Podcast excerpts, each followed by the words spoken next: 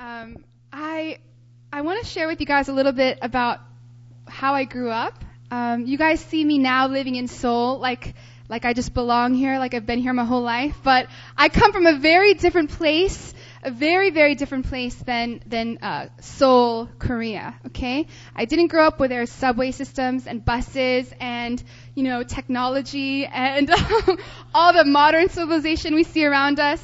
I grew up um, from the time I was two to the time I was eight on a large farm. Okay? And when I say large, I mean very large. It was 400 acres. And I don't know if that's a unit of measurement that we use internationally. If someone who's smart can try to convert that for me, but 400 acres is a very large piece of land, okay? It's so big that we didn't even know like everything we owned and we walked around outside all the time. But um you know, like a lot of kids, I loved secret spots. And if you like played a lot when you were a kid or had a big house or something or whatever, you love to have secret spots. Did anyone here have like a secret clubhouse or a treehouse or like a secret place they like to play? Okay, some of us. Okay, I I loved having secret spots. Okay, and on a 400 acre farm, you could imagine that you know a little kid can run around and have a lot of fun. But um, we had you know cattle, dogs, horses, goats, a pig named Murphy. We ha- it was we were like legit farmers, you know. And uh, my brothers, my brother, and then I had a, a pack of cousins, of guy cousins. They were like my brothers too. They're all a bunch of older dudes, and so my brother and my pack of guy cousins and I, we would just run around outside all day long. My mom would just lock us out and say, "Play outside," you know. And um, you know, when I wasn't, when we snuck away from our farm work and chores and whatever else we had to do, we would all go play together outside. Um, we like, we had a lot of stuff to do out on our farm. Um, there was a lot of really, really cool parts of the farm that that I loved to visit. Okay, it was a big farm, so there's like certain spots that as a little kid we like to play in. So, um, like in front of my house, it's kind of like in a circle my house, and then my great uncle's house, and then my grandpa's shop, and then my grandma and grandpa's house. And it kind of made a circle, and in the middle of the circle was a pond. And we could take our paddle boat, and it had a dock, and we could paddle on the pond, and we, would ride our horses around the pond. And then um, there was also, if we walked a mile down through the cattle pastures, there's um, a catfish pond, okay? And this pond was always stocked and um, with our catfish, so I could go fishing whenever I wanted with my cousins and my grandpa. And then um, we also had like like abandoned warehouses that had a bunch of cool old stuff that we could play with. We, so if you live on a farm, you develop a very like big imagination because you don't have a lot of other stuff to play with. So you're you're just like playing with whatever. But we thought it was really cool. And then um, my grandpa, like we, his shop was always really fun too because he had all these strange tools and he'd sit outside um, on his like plastic chair drinking Bud Light and smoking cigars and, you know, talking about the war all day. and we come like say hi to our grandpa and he'd give us like sugar free candies. And then we, we just always had so much fun on our farm. Uh, me and my cousins and my brother. But um, our favorite spot collectively was our secret clubhouse. Okay? And I have never told anyone about this because, you know why? Because it's a secret and they they pro- they made me swear I would never tell anyone, okay? But um, we sold our farm, and we're all older now, so I'm gonna tell you guys. But our secret clubhouse was like um, on the way to the catfish pond, like so half a mile down away from our house in the woods. We kind of cleared this spot of land, maybe like this big, okay? And then we got like the brush, the the bushes and the brush or whatever out of the way, and then we dragged like a beat up rug, put it on the ground, got some beat up furniture, some old furniture that people threw out, and like put it around the circle. And we just like sat there and had so much fun together. And it was our secret clubhouse, and the grown-ups couldn't find us. And that's the whole reason it was cool. Okay, it was so much fun, and um, I loved all these spots a lot. I had so much fun um, playing outside, but uh, though I love these spots, among all the nooks and crannies of my 400 acre farm, I had a secret spot just for myself. and no one else knew about it. And no one else ever saw it and no one else ever knew I was going there. It was all mine. Okay? It was my spot. Anybody else have a spot like that? Okay, I'm gonna tell you all about mine. It's really special to me, okay? Okay, so, um, a little ways in front of my house. So my house is here, and the pond where we, you know, paddled on our little paddle boats were here. But then um, from the road leading to my house all the way to the pond, there's like a little creek. Okay, a, a creek, like a little stream of water that flows down and it empties into the pond. And in front of my house, if you go down a little ways, there's a little patch of wood. Okay, a little patch of woods. And then, like, no one ever went there because it's just a patch of woods. Why didn't we clear it? Oh, we should probably clear it. That's probably what my dad was thinking. But then I went in there and I played all the time because like the trees kind of like bended inward like this. So they kind of like leaned in and made like this little tree rooftop over this little area. And there was like soft grass and big rocks. And the creek kind of like um, got bigger and made a little pool of water right there too. Okay? So I would go there every single day.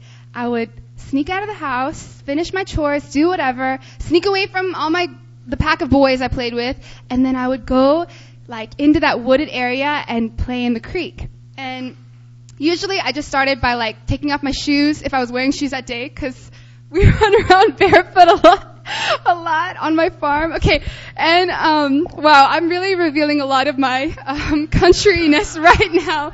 So if I was wearing shoes that day, I would take them off, and then I would just sit on a big rock, and then I would just put my feet into the cool water. But then soon I was like, ah, I have to play. So I would just jump in the whole way. Um, and then a lot of times I would just, and then I would just um, sit on the bank of the creek as well. And I remember I would just close my eyes and, and just like, everything would be really, really still. So I lived on my farm from when I was two to eight. And all those years, for as long as I can remember, I remember doing this almost every day. And I would just sit there and and I would feel just the grass beneath me and just see the sun, you know, coming through the trees overhead and all I could hear was just like the the sound of the stream, the little creek trickling in my ears and everything was so still, everything was so quiet, everything was so peaceful. And I loved that spot so much. It was my secret spot, okay? yeah, and you know, it was like, it was really, really sad whenever we moved off the farm, though. Um, because growing up, I moved around a lot. Uh, my dad, he was a cargo ship inspector, but he also um, just liked to start new businesses and start new stuff. So um, we moved to um, like every two to three years, my dad would start a new business, or he would move us to another country for his cargo ship inspecting, right? And so um, every time pretty much I just I got used to an area like two years you make some friends or whatever we'd pack up our whole lives and move again and so you know sometimes it was just to another town like we moved um, we moved across like just 30 minutes away from Green Forest Arkansas to Berryville. And my dad he um, he opened up a motel restaurant business. And so sometimes it's just across town. Sometimes it was across a continent. We moved my third grade year to um, Valencia, no, to Busan, um, and then we moved back to the our motel business, and then we moved to Valencia, Spain, two years after that, and then we moved back to the farm, and then back to the, and so we were moving a lot. And um, at other times, it was it was to whoever's house would take me in. When my mom and I were homeless, um, it was family friends, my own high school friends, whatever, whoever would open up their house to me. And so um, I counted, I counted, and the number of times that I moved before I went into college was 13 times. Whether that was, you know, with my family or by myself when we didn't have a house. And it's crazy because as soon as I'd get used to that new environment, we were always leaving. And so I, I didn't really get attached much to things or to places because they were always very transient to me. And, um, but no matter what house or neighborhood or continent I was on, um, I took my secret spot with me. Okay? And every time we moved, before I would unpack my things or settle down or get to know friends or whatever, my first question was like, I started searching the house and searching our neighborhood. Like, where's my secret spot gonna be at this house? Where's my secret spot gonna be at this house? You know, and I would search until I could find like my spot. Okay, and um, it was crazy. In Spain, it was like this veranda outside my bedroom, and then um, in Busan, it was like the edge of this playground outside my apartment complex. And though I didn't have my creek and the grass and the trees and the sunlight and all that stuff that was on my farm, that place of rest and peace and stillness and safety that my secret spot had, it was the same no matter where I was, right? And it really gave me a sense of stability no matter how many times my parents moved us, no matter where we were. And today what I want to talk about with you students is is just that, our secret spot with the Lord, okay? Um, if you know my testimony, which I didn't get to share it this semester yet, but I think many of you know it, um, I was saved later on in life. So when I was an Emmaus student in college, sophomore year, studied abroad at Yonsei, and that's when I really encountered Jesus and gave my life to Him. And um, my secret spots really began to change when I met the Lord. Okay? My secret spots really changed when I met the Lord because I realized that the source of protection and safety and peace that I was experiencing just for brief moments in those secret spots, it was just a shadow and echo of the God who was peace, the God who was rest, right? The God who always walked, who always gave me safety and protection. And I realized that as I began to know Him more, it was something I could access in His presence. And I remember that semester when I encountered the love and grace of Jesus, um, and when He was healing me of all my past pain and trauma and washing away my shame. Um, I remember that um, I was just so drawn to meeting with the Lord in secret. I was so drawn to my secret spot with God. Okay, and the reason for that is, um, like, I just I had it my whole life but I realized that what I was searching for, I found it all in Him. And so I was just so, I just couldn't wait until my next time to be with the Lord. And, um, you know, classes and, um, friends and family, it was, it was, you know, part of my life, but honestly, I kind of felt like they were all getting in the way. And I was annoyed and frustrated by all those things because I was like, man, they're taking up my time away from the Lord, right? That's kind of how I was thinking when I first um, started walking with Jesus. And after my um, semester abroad in Seoul as a sophomore, I moved back to the States to finish college and I began to get really, really busy with classes. I had a part-time job I worked out every day. I was um, really active with my campus ministry and my church. So I was very busy, didn't have much time, and I was also very studious, so I studied a lot as well. And then on top of that, I lived in an apartment dorm, and I had two girls living in the dorm room with me, and we shared one bathroom, and those two girls were not saved. And so after I get saved here, I go back home, and I'm really busy, no time, and um, I'm living with non-believers, so like you know, I can't just start singing hallelujah, hallelujah, and like, you know, freaking them out in the middle of the day because they're to be like, first of all, you're really loud. And second of all, you're freaking me out, okay? So I was like, how am I to have my secret spot? How am I to have my secret time with the Lord? And, um, there was no option. There was no way, nowhere for me to go. My roommates are always there. I'm really busy all day long. What am I going to do? But um, not meeting with him in secret was not an option for me because I knew I had to have that in order to live. Like, because God had so radically changed my life, that was how desperate I was to be in the Lord's presence. And so I um, I knew that I needed to do something, and so uh, drastic times call for drastic measures.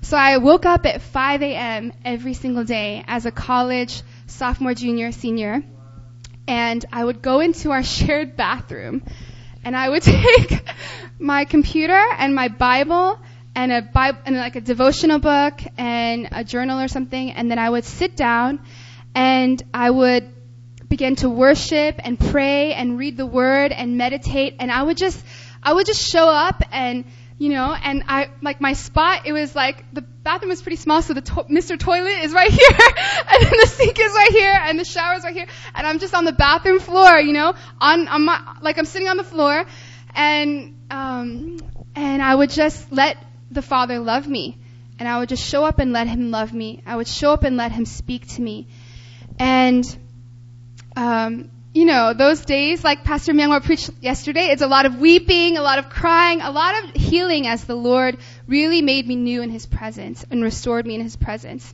and then soon my roommates and I would have to start the day, go to class, all that other stuff, right? But that all had to happen before they woke up. And you know, t- those two, three years doing that, um, it caused several things to happen. One, it caused my bathroom to be very clean because, you know, I'm BFS of the toilet and I'm sitting on the floor, so I always kept my bathroom really clean because I'm the one that had to be in there, you know, for several hours in the day. And more importantly, number two, what happened was, um, it also caused things to really change inside of me. And God was doing a little bit of cleaning up in my own soul and my own heart, right? And today, that's kind of what I want to talk about with you guys. Um, what happens to us and what God does when we choose to put ourselves in the secret place with Him. Okay? and so I want us to turn to Exodus, Exodus chapter 33. Exodus chapter 33. It's at the beginning of the Bible, Exodus, Old Testament.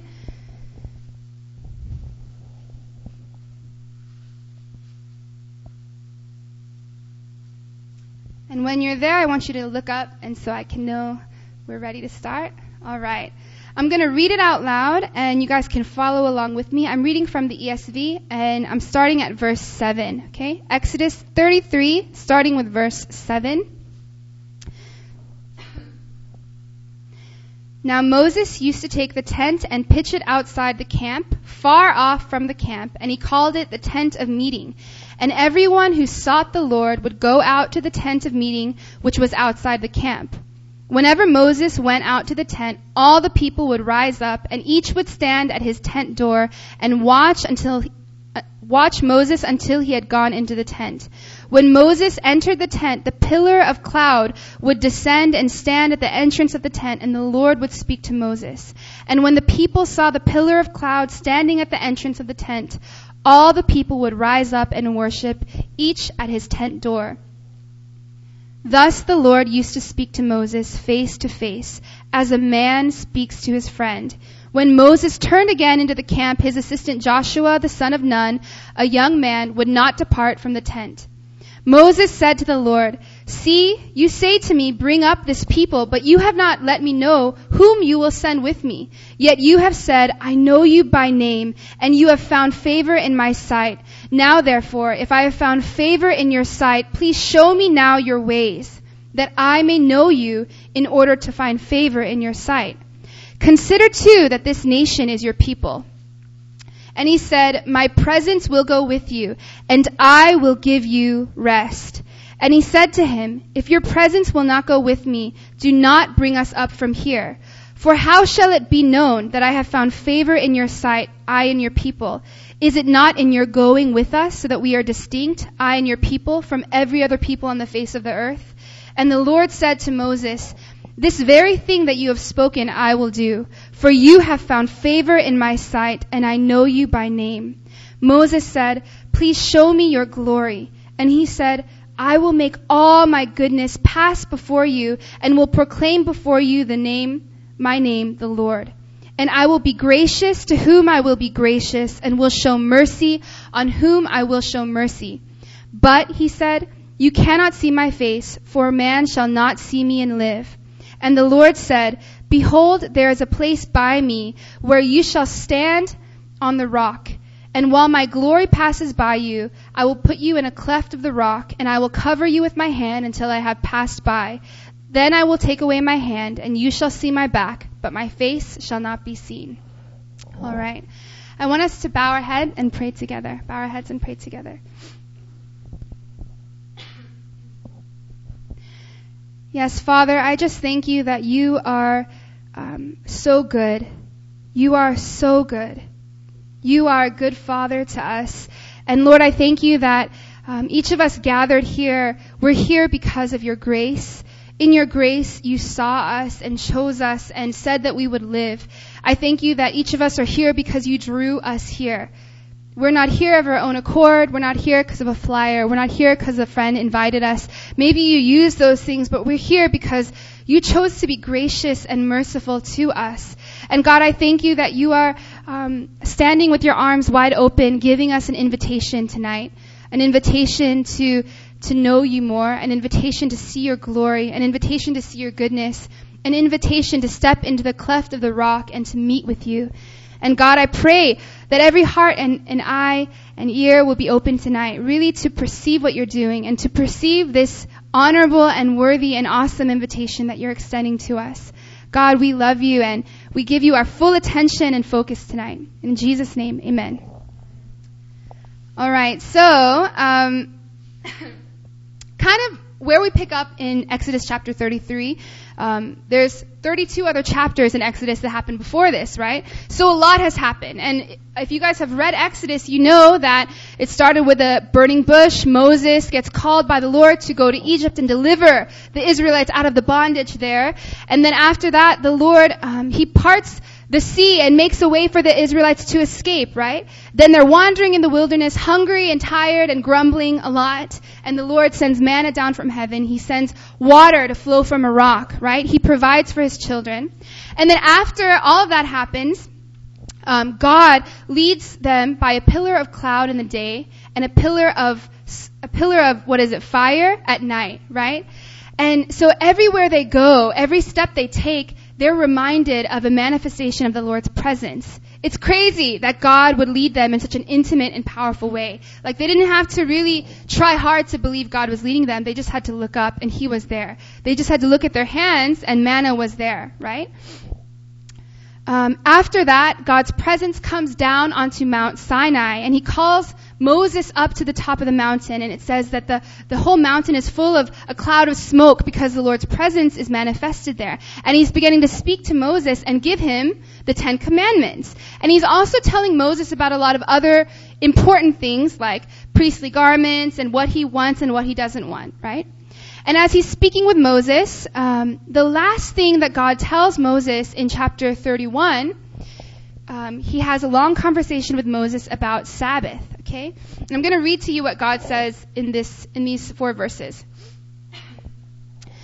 Chapter 31 of Exodus. Above all, you shall keep my Sabbaths, for it is a sign between me and you throughout your generations, that you may know that I, the Lord, will sanctify you. The Sabbath day of solemn rest, holy to the Lord. Because in six days the Lord made heaven and earth, and on the seventh day he rested and was refreshed. So that's the last thing God speaks to Moses. And then Moses comes down off the mountain and he sees that everybody was having a party, a party and melted a golden calf and they began to worship it while he was up there talking with God. So Moses had to deal with that mess and, you know, the wrath of God was definitely stirred when that happened. And then we get to chapter 33, where um, Moses and God have this interaction in the tent of the meeting, right? So the word says in chapter 33 that the tent is where? Where's the tent? Is it on a mountain? Is it inside the civilization, the camp? The tent of meeting is outside the camp. And does it say that it's super duper close to the, the camp, right outside on the border. Yeah, it says it is far off. The tent of meeting is outside the camp, far off from the camp, right? So you have to walk a ways to get there. This means it's away from distraction. It's away from work. It's away from all the people you gotta deal with every day. It's away from everything else that your normal everyday life has, has to deal with, right? It's secluded. It's isolated. It is far off. And when Moses would go, um, it says it says people would go there when they when they sought the Lord. Okay, it's far off distance, and they go to the tent of meeting. Right. It means that it's a place of presence because whenever Moses entered in, what descended into the tent of meeting? Do you guys remember? It said a pillar of cloud would also show up, and then the Lord would stand at the entrance and speak with Moses. So Moses goes into the tent of meeting, and a pillar of cloud goes there too. Okay? And then Moses and God talk face to face as a man talks with his friend. And I kind of want to pause here because I feel like that whole idea, it sounds really good in the Bible, and we know that it's something we've read before, something that we should do, but to go off to a far, secluded, isolated place away from all distraction and people, that is something so foreign to our world, right? And our generation, especially here in Seoul. And I really think that it's the devil's tactic in our generation specifically to keep us from entering into a secret spot, to keep us from entering into a meeting place with the Lord. I think that some of the, the biggest tactics he uses is um, deceitful desires, which lead to distraction and which lead to restlessness, right? And if you're taking notes, I really want you to write those three things down because I think that there are things we need to be alert and sober minded and catch ourselves in because if we don't, guys, we're going to spend all our days being pulled back and forth between many different things and missing out on the thing that is the most important, right? Deceitful desires, distraction, and restlessness. Deceitful desires, distraction, and restlessness. Um, it's funny that right before we get to this tent of meeting passage, the last conversation God had with Moses was about rest, right? I will sanctify you. On the seventh day, God was um, refreshed and he rested, right? God rested and refreshed, was refreshed on the seventh day Sabbath. And then he says, make sure that my people um, observe the Sabbath, right? And what I want to focus on today is not necessarily the seventh day on Sunday. You got to make sure you don't do any work. What I'm talking about is that place of shalom and that place of stillness and that place of safety, that place of presence is something that's very important to the Lord's heart. Very important that, so important that He would tell Moses that before he stepped down, right, from the mountain. And it's something that God stresses over and over in His scripture. And it's something that is, is completely opposite of deceitful desires, distraction, and restlessness, right? You know, our generation is so overcome by distraction. Um, we are like, we are seriously being pulled, like, one person is pulled into so many directions all at the same time. Like, we're pulled everywhere. Professors, parents, friends, our own ambitions, our own ideas, our own thoughts, our own emotions, everything that's happening to us, it's like all these external pressures and we're being pulled back and forth, right? And honestly, like I talk with many students every day and I have friends that are my age and older and in in this age range and in this city and, and in this time, man, we can't even sit still. Like it's hard to even finish a conversation with someone or for some people even a sentence without being distracted, right? Like, hey, so I think that, uh, oh, oh, oh, wait, let me finish this Kakao chat, right? And then you forget what you're even talking about. And then, like, we can't, we really can't sit still and like focus at all. Really, if you're, if we're honest with ourselves, it's very hard for us. And like 10 million things are coming all the time at our, at our minds, right? we're trying to do all these different things at the same time as well. I got my Facebook window open, my Gmail window open, my Excel spreadsheet open, my homework open, my, my GChat open, and I'm doing all this stuff at the same time, as well as Instagramming this picture of what I'm doing and Kakaoing about it to all my friends, and then, you know, like, and so we're just doing 10 million things at once, and then at the end of the day, we're like, I didn't, I didn't do anything. Like, what did I, what, what did I just spend the last five hours doing? You know? It's crazy. It's crazy that we're actually working hard. We're putting our effort in, but nothing's really getting accomplished. And we're, we've got our hand in so many different things at the same time. Distracted from all of them, right? Not only that, but we also have so much knowledge and information right at our fingertips. We can literally find out the answer to any question we ever want just by doing a Google, Google search, right? In a couple seconds, we have our answer, or like multiple different answers. We know a lot of stuff, but it seems like now more than ever, we are most disconnected from the stuff that really matters. We're most disconnected from really knowing our own heart, connecting with God, connecting with others. We're the most isolated, most disconnected, most distracted than we've ever been.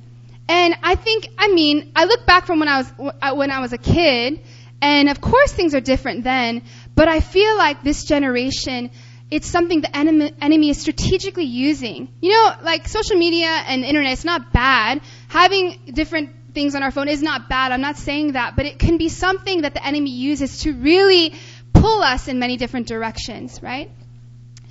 And so, one, one kind of important thing to keep in mind is that we don't just develop this distraction because we have ADD, okay? Not all of us have ADHD in this room, okay? Attention deficit disorder distraction happens and, and the mind wandering and restlessness, restlessness happens when we perceive value in something, okay? If we perceive value in something and think it's good, then our heart and our minds will wander to that thing and we will be distracted to think about it. If we're sitting in class and the lecture gets a little bit boring, it's the first thing we're going to think about, right?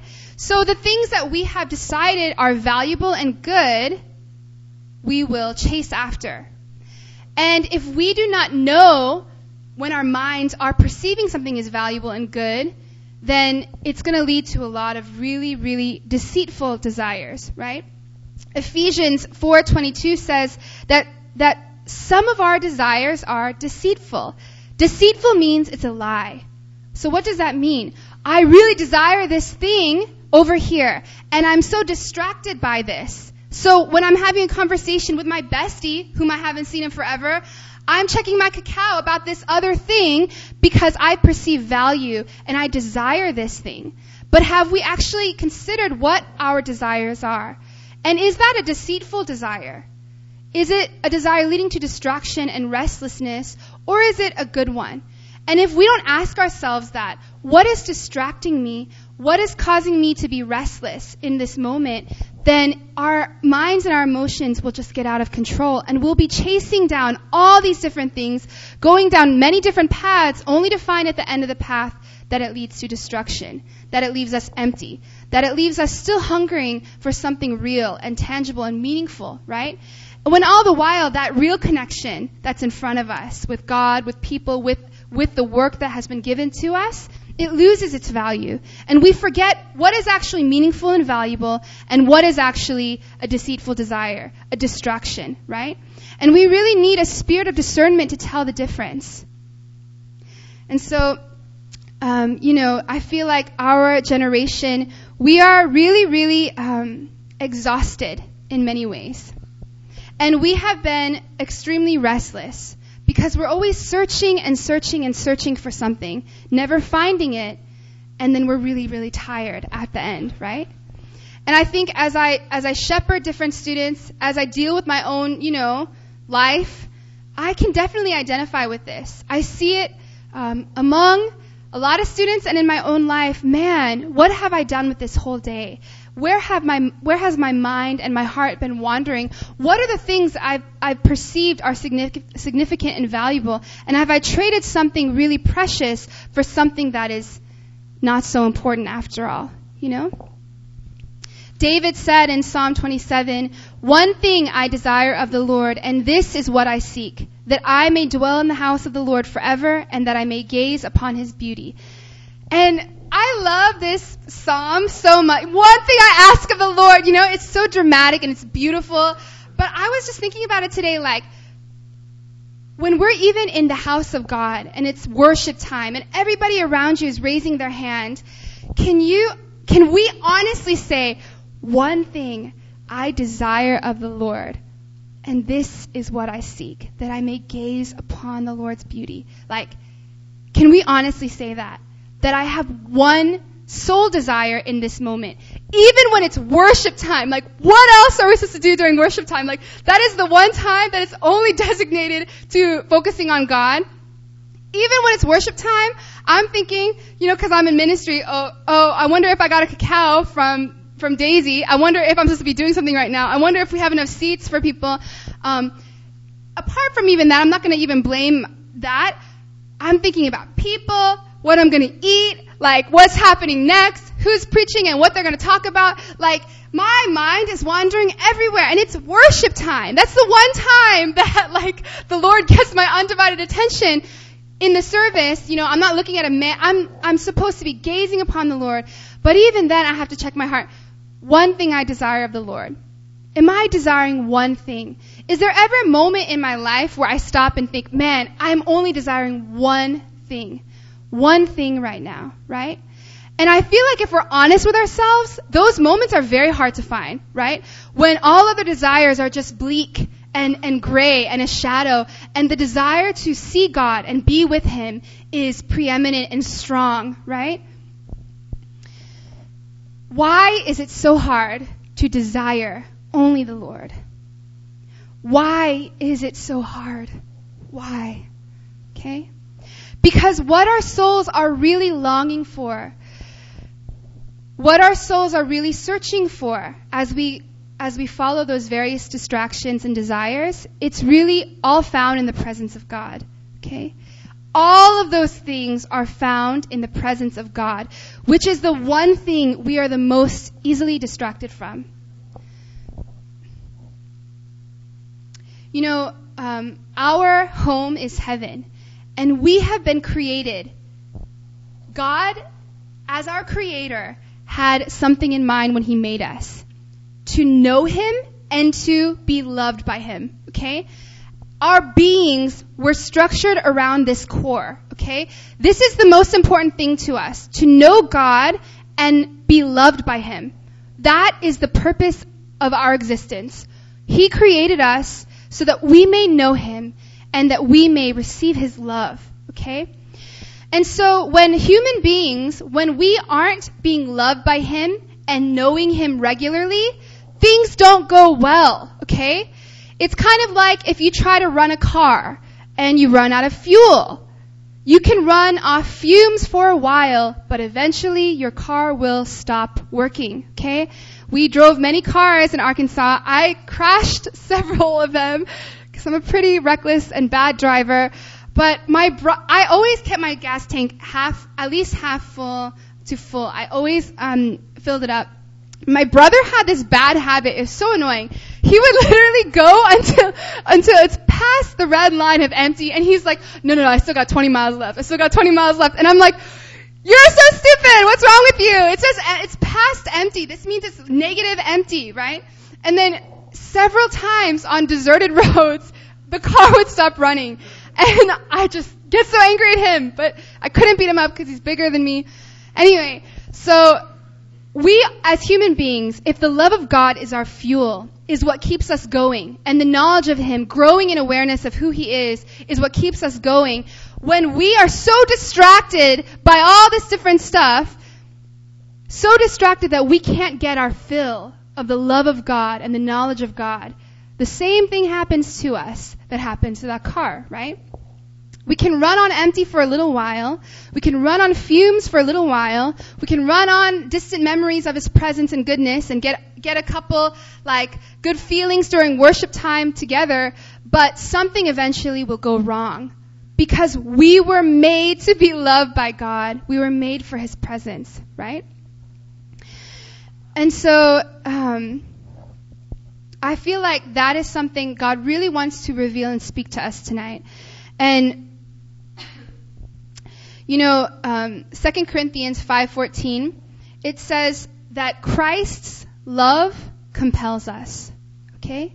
2 Corinthians 5:14 says Christ's love compels us.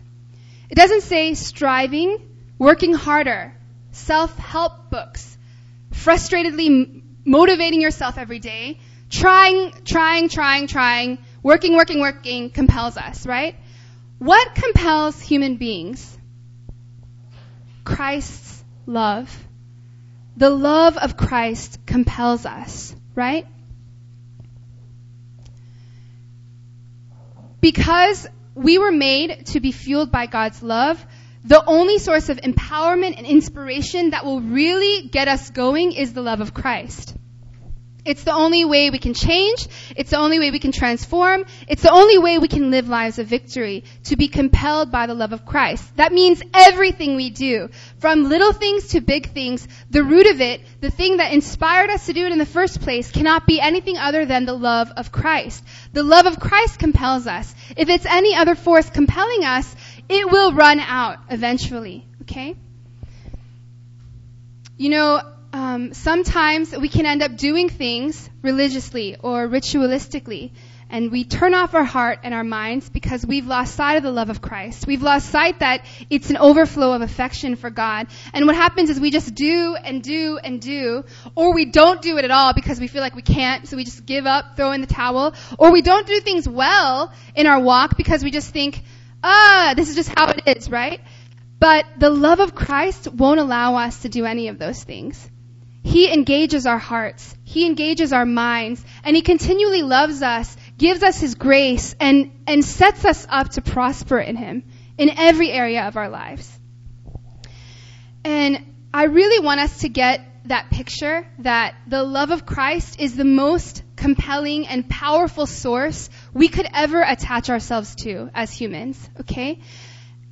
Our own passion, our own desires, our own agenda, I promise you it will run out. But this one thing, if you attach yourself to it, if you fix yourself on the love of Christ, it will never disappoint. It will never run out. And you will never run empty. And so I want to go back to this Exodus um, chapter. and I want to point out three things that God does to us when we put ourselves in his meeting place, in that secret place with the Lord, okay? Three things that God does to us, three things that God does for us in his grace when we enter into a meeting place with him.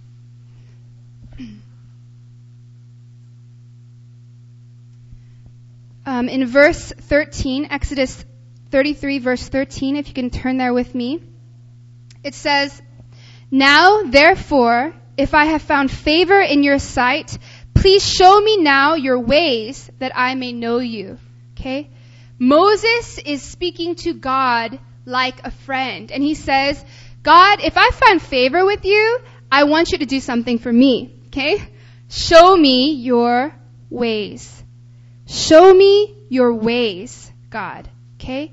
God, if I have found favor in your sight, then show me your ways. That is Moses' request before the Lord.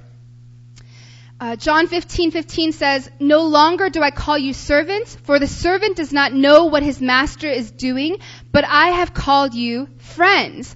For all that I have heard from my Father, I have made known to you. And what we see in this passage is something really, really special. It says Moses spoke to God face to face like a friend, and he said, God, show me your ways, okay? Show me your ways. We're speaking as friends. And then Jesus says, No longer do I call you just servant, because a servant doesn't know the heart and the ways of the master, but I call you friend. Okay? I call you friend. We see men and God, man and God being friends here. That's something very, very, very important and very special. Okay? God wants to speak to us and reveal his heart to us as a friend does to another friend. All right? And that is so special and crazy when we think about it. Because in that place of intimate friendship with the Lord, his desires become our desires. Until soon, our biggest desire, our greatest desire really is him and him alone. He does two things, guys. He changes our desires to look like His, and He causes our biggest desire to be Him. Okay? And, and as we read here, um, you know, a friend, whenever a friend is interacting with another friend, like if you've ever had a bestie, you don't do things for that friend because of obligation most of the time. Sometimes you have friendly duties that you have to fulfill because you have to, but then most of the time you know them well enough to where you want to do it because they matter to you. And um, one example is my my best friend Tina. Um, when we first became friends, you know, there was some times where we had conflict and, and things where we rubbed each other the wrong way, communication differences and personality differences and, and I would just be like, why you gotta do it like that? And you don't understand me. And she's, why are you like that? And you don't understand me and da da da. And we would talk about stuff and, and in the process we got to know one another. We got to know one another's preferences. We got to know and understand how we worked. Wow, I'm like this and I think like this and feel like this, but you're like that and you think and feel like that. And maybe those things aren't wrong, they're just very different. So the way I interact with this person now changes, right? I know what they desire, I know what they prefer, I know the things that will tick them off and the things that will make them happy. And because I care about her and her emotions and what she desires, even if she doesn't ask me to do something, even if she doesn't straight out tell me to do something, I'm still going to go by what my friend's preferences are, right? If we're interacting in a group and someone says something, and I know it may not be pleasing to my friend, I, I, I know her emotions and I know what she's thinking, right? Cause I know her so well. Like she doesn't have to, we don't even have to tell each other, well, I just, I can look at her and know oh man, Tina feels this way right now. Oh, Tina's thinking this right now. And I am moved by her emotions, right? Because I care about her.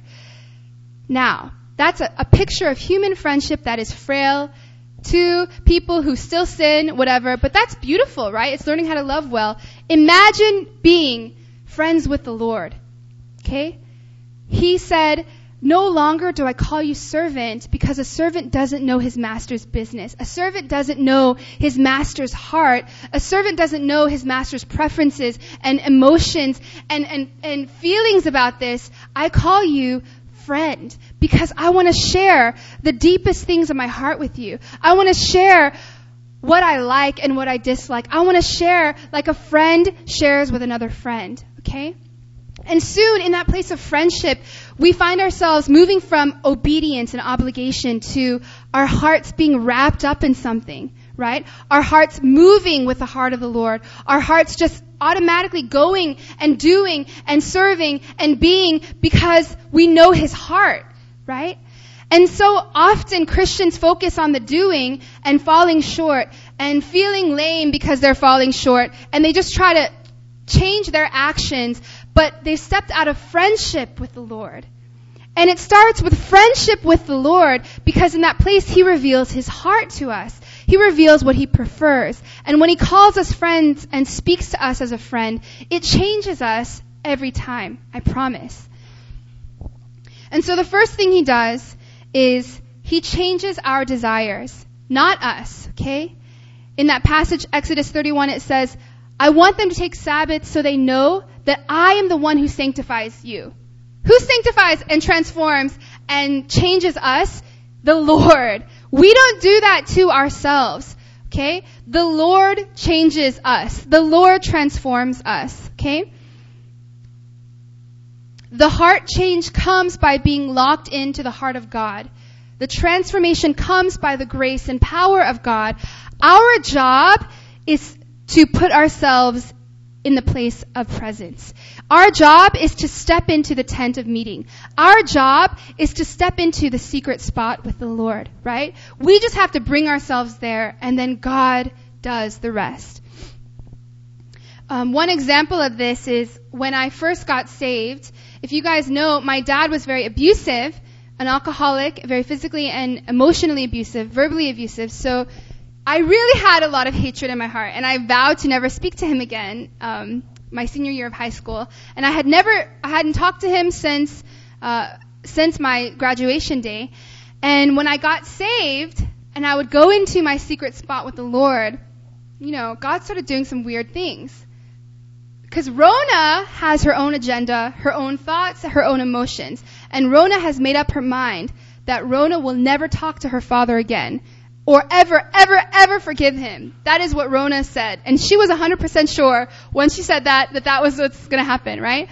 But as I entered into the secret spot of God, place with God, he began to talk to me and as a friend reveal his heart. And I began hearing stuff like, Rona, I rescued you from your sin, from your shame. I healed you and delivered you. But your dad is so lost in his. Will you pray for him? You know, Rona, I forgave you of all this stuff on the cross. It's defeated. I see nothing. I see pure white as snow when I look at you now. You're my beautiful daughter. But my son, he's so trapped in darkness and sin right now. Right? And and I soon began to see my dad as a son of God, as a son that Jesus had come down to this earth to die for, as a son that was hurting from so much pain and addiction and brokenness. And then I said, man, how could, how could I receive your grace and forgiveness and not forgive my dad? How could I know that people have been praying for me on their knees when I was a big jerk, um, when I was really messed up, and not pray for my dad? Because you love him. And and soon, if I talked about my dad, I started saying very different things. Soon, when I talked about my dad, tears would well up in my eyes because I knew God's heart for him. And I couldn't help but cry and talk about what God's good plans are for my father, right? That is not Rona Bab. That was not me. Can I just tell you guys? Yeah, okay, I'm a nice person, but that was not me. That was the Lord. God changes our desires. God changes our minds. God changes our hearts. But what if I just sat by myself and then I just said, you will love your father, you will love your father, you will love your father, you will change and be kind and forgive your dad, right? Apart from God. I'm just trying to be a good Christian and do what I'm supposed to do because people tell me I have to forgive other people, right? That's the strategy actually that a lot of us take. When we see sin, we see deception, we see problems with us, that's what we do. We just try to isolate ourselves and fix ourselves, and then we want to go to God when we've done a good job, right? Look at what I did, God. Hey, I'm really great, right? But um, I don't know if that's worked for you, but it doesn't really work for me. And the one thing that changes us is the presence and the encounter and the friendship of the Lord, right? He changes our desires and He makes us look more like Himself. Another example of how God changes our desires is with my roommate Marie. And I told you guys I had two non-believing roommates, and so I would go to the bathroom and pray and stuff. But one of my roommates, I lived with her before I came to Korea, and I clubbed with her and like broke different laws with her and it was just like so I think living with her we had decided to live together before I got saved and so I I was very curious to see what would happen when we moved back in together because our friendship was very based on different activities in the past. So I was radically different in love with Jesus, praying in the bathroom at 5 a.m. And then my friend is just still the same person, right? And she's very concerned that I'm such a Jesus freak. Also very annoyed with me that I'm not going out with her anymore. Also just very confused because, you know, I'm being loving and weirdly uh, affectionate. And so um, we had some conflict arise that semester. We have never argued before. And suddenly we just get in these arguments. We start arg- like talking. I don't know. Every little thing bothers us. Like I moved something in the fridge and she got mad. She moved something in the shelf and we were just mad at each other all the time. And I would just be like, what the heck, God? Why do I have to live with these sinful people? And then I would just, I would go to, I, but I'd go every morning at 5 a.m. And after receiving the love of God, all that good stuff, soon I heard the, the faint whisper, I love Marie, your roommate so much. She's my daughter, you know? And I just want, I just want to show her how much I love her, how much I care for her.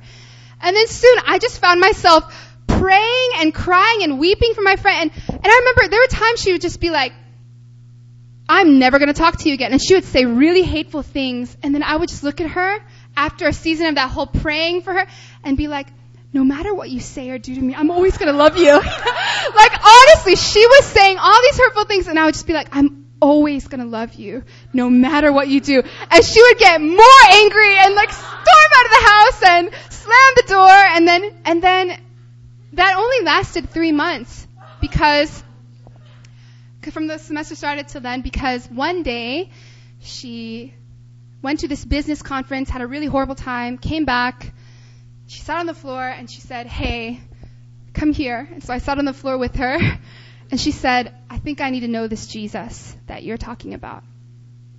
And I said, All right. And, and, and that was the first person I ever led to Christ, right? Because what she needed more than anything was, more than sound theology and whatever, was uh, unconditional love. And that is Christ manifested. It's loving when we don't deserve it. It's giving grace when we don't deserve it. It's looking over offenses when we don't deserve it, right? And it's the first time anyone had ever said, hey, I'm sticking around. I'm by your side. I'm going to love you no matter what you do because you're worth it, right?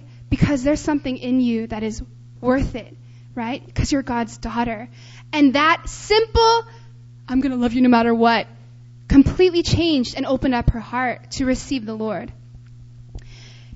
That is not Rona either, okay? It is now, but it wasn't back then. Let me tell you how different I was back then, okay? I w- I didn't show anybody grace. I didn't love nobody, okay? I was a hurt, messed up, abusive, like, kid. Who, what kind of love did I have to share with anybody, right? I was just looking out for myself my whole life because nobody else was looking out for me what I'm saying, guys, is not that I'm some holy person or whatever. I'm saying that this happens to every one of us when we enter into the presence of God. If we will put down our smartphone, walk away from our computer, lay down our agendas, and just go into that secret meeting place with the Lord, He does crazy things inside of us. Crazy things inside of us, okay? You know, I said first that God causes our desires to look like His, but secondly, He causes us, He causes the greatest desire in our hearts to become Him, right? He causes us to desire Him more than anything else. And, um, Elisabeth Elliot, she's um, the wife of this famous missionary who died, who was martyred going to an unreached people group uh, named Jim Elliot. She wrote a book called Through Gates of Splendor that talks about that missions um, journey, but also she wrote a book about marriage and purity called Passion and Purity. Okay? And she's talking about her love story with Jim and how she had to wait around for a very long time for the person that she knew she wanted to marry. And in that process, she would talk about what her conversations with God looked like. And this is one of the things she mentioned. In her book, she wrote, um, I would pray to God, God, give me that which I long for or take away the longing. God, give me what I long for or take away this longing. But God said, I must teach you to long for something better. Okay? I must teach you to long for something better. So often we're so distracted by these deceitful desires, so pulled back and forth, to and fro, doing a million different things, and our hearts are so divided all the time, and God's saying, I want to teach you to long for something better. The desires you have, some of them, guys, are God given and they're good. But Satan will mask certain things to look like they're going to meet that desire or satisfy that desire when they in fact won't.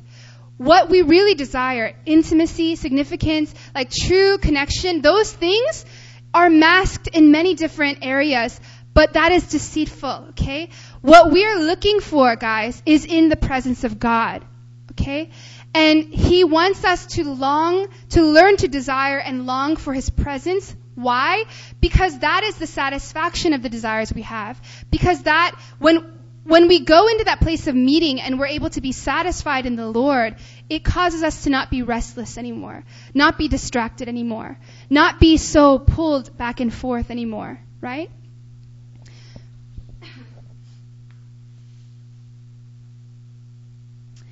Um, you know, one thing that's really cool about my secret creek spot was um, it's 20 years later, right? If I was around six years old, seven, I'm going to be 26 soon, okay? And 20 years later, if I close my eyes and, and just am still and it's quiet, I can still feel the grass and the rocks. I can still um, like hear the wind through the trees. I can still hear the trickling of the water in the creek. Like that place is ingrained in my memory because I was there every single day. And I just got, as a little kid, just got lost in that place, got lost in my imagination, got lost in what was happening there. I forgot everything else that I had to do back home. I forgot everything else I was supposed to be doing, and I would just play and get lost in that secret spot, right? And that's not so different from our time with the Lord. Okay? So it is with God. The Lord wants us in the secret place, in the meeting place with Him, to get lost in His presence.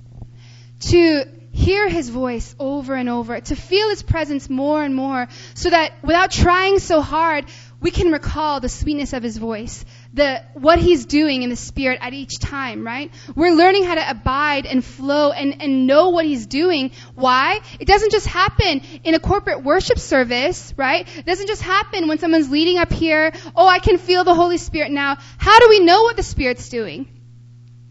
by cultivating it in that secret spot day by day. Just like I could hear the sound of that stream going, right? Just as I could feel it and I know it, I want to hear God's voice, feel His presence, know what He's doing, know the, the ins and outs of His heart in the same way. God wants us to get lost in His presence, in His heart, in that secret encounter with Him, okay? That is something, guys, that no one else can do but you. We can talk about it all day, but at the end of the day, the cultivation of that belongs to you and the Lord, right? It's your secret spot with Him.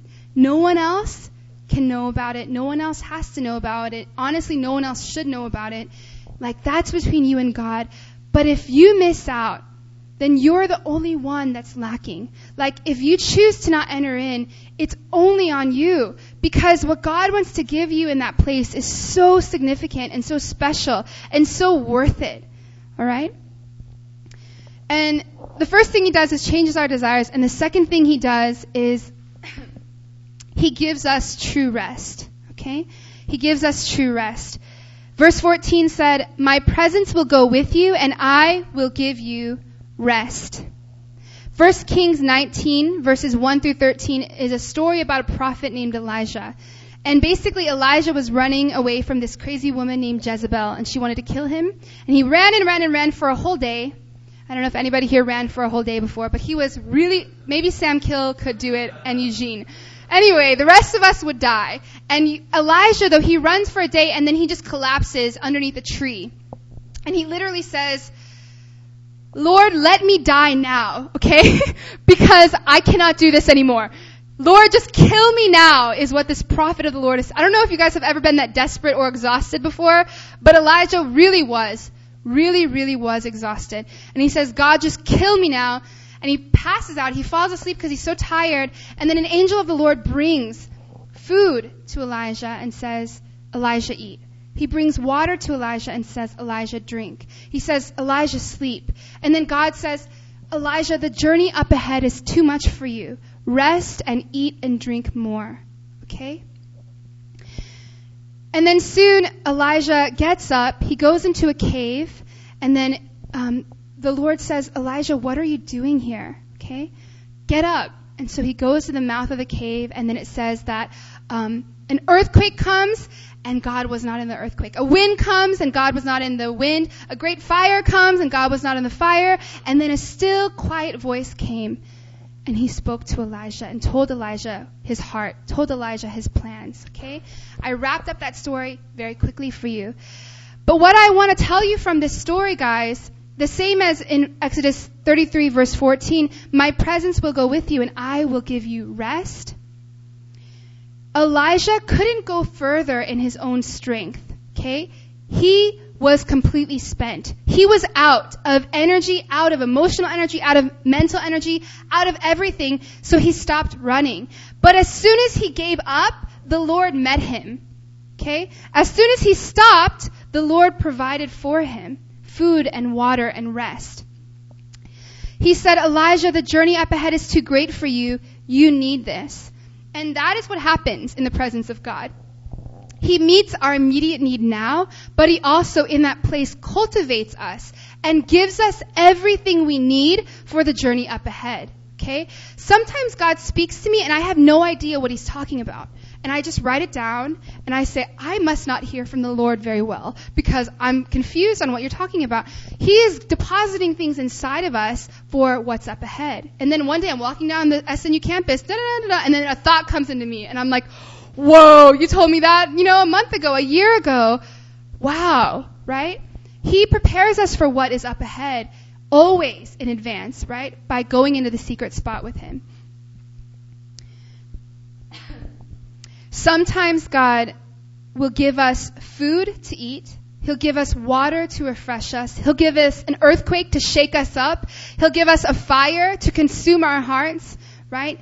He will do whatever it takes to show us His love and care for us. He will do whatever it takes, guys. The Lord will always give us what we need as we enter into His presence. And He doesn't move the same way all the time. Because He's a person with a mind, will, and emotions, it's like interacting with a friend. It's like interacting with another person, right?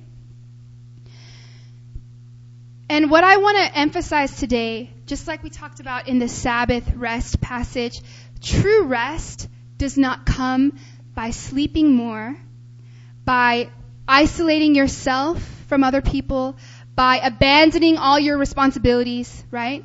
And you just, and just vegging in front of the TV. None of those things are bad. Sleep is good. You know, having alone time is good. Watching TV is great. But those things will not bring us rest. True rest is found in one place, and that is the presence of God. Okay? True rest is found in the presence of God. You know, those times I had to go to my secret spot, the reason was because inside my house, chaos was happening all the time. My dad was throwing things and yelling and just screaming and him and my mom were arguing and everything was so loud and I was so afraid to be in there. I just had to find a place where I felt safe. And as a little kid, I found that at the creek, right? I w- could be still and quiet and at peace and rest there and there alone.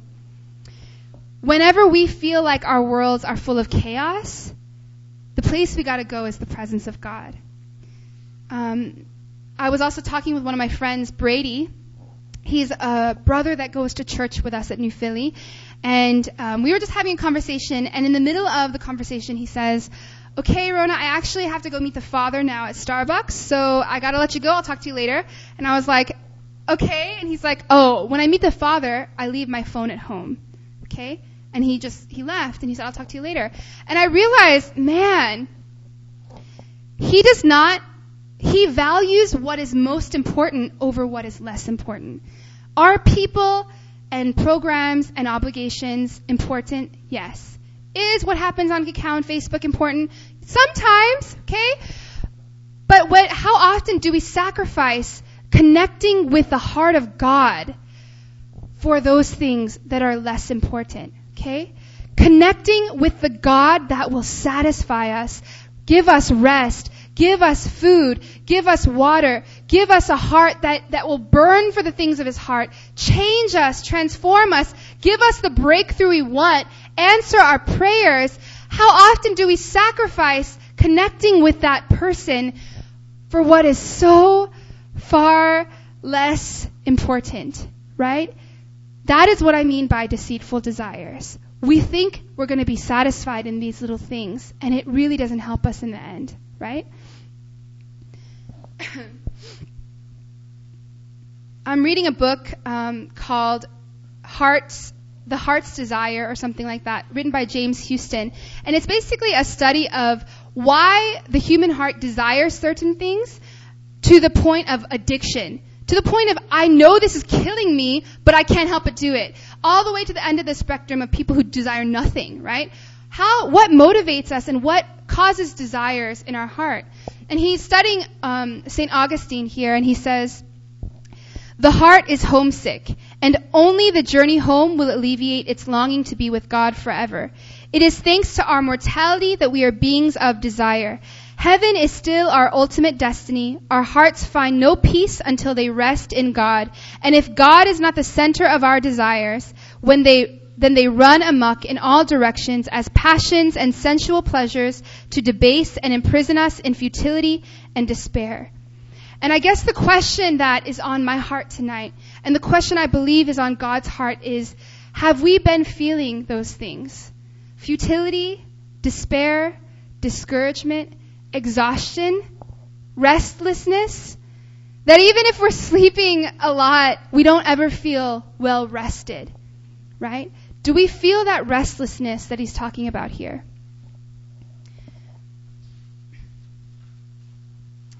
The last point I want to make quickly is in verse um, 17, he says, I will make all of my goodness. Everybody say, all my goodness.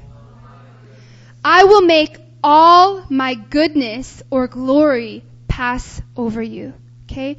I will put you in the cleft of the rock right next to me and make all my goodness go before you. Now, I want you guys to stop and think about that. Imagine the good, perfect, loving Father God, the creator of the universe. Everything that is a fraction of good on earth, He is that, okay? He is all things good. And He says, Moses, I'm going to let all of that, all of my goodness, can you imagine if you tried to bottle the goodness of God, like how many bottles you would have? Like, all of my goodness will pass before you. Imagine what that would look like, okay? That is what Moses got to see and experience. And then he says, I will be gracious and will show mercy. I will be gracious to whom I will be gracious and show mercy to whom I will show mercy. And guess what? If you're in this room, it's because God chose to be gracious to you, right? He chose to show mercy to you, and he chose to be gracious and merciful to Moses as well, which is why he's having this interaction with Moses. And I kind of feel like one thing we have to keep in mind as believers is the Lord's goodness. We desperately need a revelation of the goodness of God. Because the reason it's hard for us to enter into the presence of God, the reason it's hard for us to make it a priority, the reason it's hard for us to move away from all the other desires and go towards this one thing, the reason why it's hard to lay down our lives and trust God is because we don't really think He's good. Or we don't really think He's that good. Because if He's really the best thing that's ever happened to us and the most amazing um, encounter we could ever have, if he's really who he says he is, and we know that, we would run into the presence of God. We would wake up and run there. And let me tell you guys, after I graduated college and moved back here, as a full-time minister, it is that I never wake up at 5 a.m. Ever. Ever, ever. That desperation I had to be in the presence is something that I don't have naturally anymore. Something that I have to cultivate again. Okay? How do I cultivate a desire and passion and taste for God's presence? By putting myself there. Okay? And so, we need a revelation of God's goodness. And similarly to Moses, when you get into the Lord's presence, ask Him, God, I ask that you will show me who you are. I ask that you will show me your goodness because I don't want to drag myself here every day and, and do this out of obligation. I want to do it because I want to know who you really are. If I know who you really are, if I know how good you really are, this wouldn't be so hard for me, right? We need a revelation of the Lord's goodness, that He is a good Father who desires to give us good things. He's not a harsh judge. He's not a God that demands and takes and takes and takes. He takes things that are not good for us, that are not good for us in that time, and that are distracting us from, from receiving His love, right? So if one of those desires becomes an idol, guess what? It's gonna be shaken and toppled over. Why? Because He loves you too much to let you worship something that will not satisfy you. When He knows that your true source of satisfaction breakthrough, transformation is Him and Him alone. He will give you all things good because He's a good Father. But He desires that you could know Him and desire Him first so that every other desire will be put in order, right? Our desire for Him must be core and central, or every other good, perfect, pleasing gift and desire is going to become out of order and chaotic in our lives, right? There has to be an order to it. Um, you know, I think that I'm going to close, but I really want us to um, spend some time in prayer. And so if I could have Bora up on the keys or someone.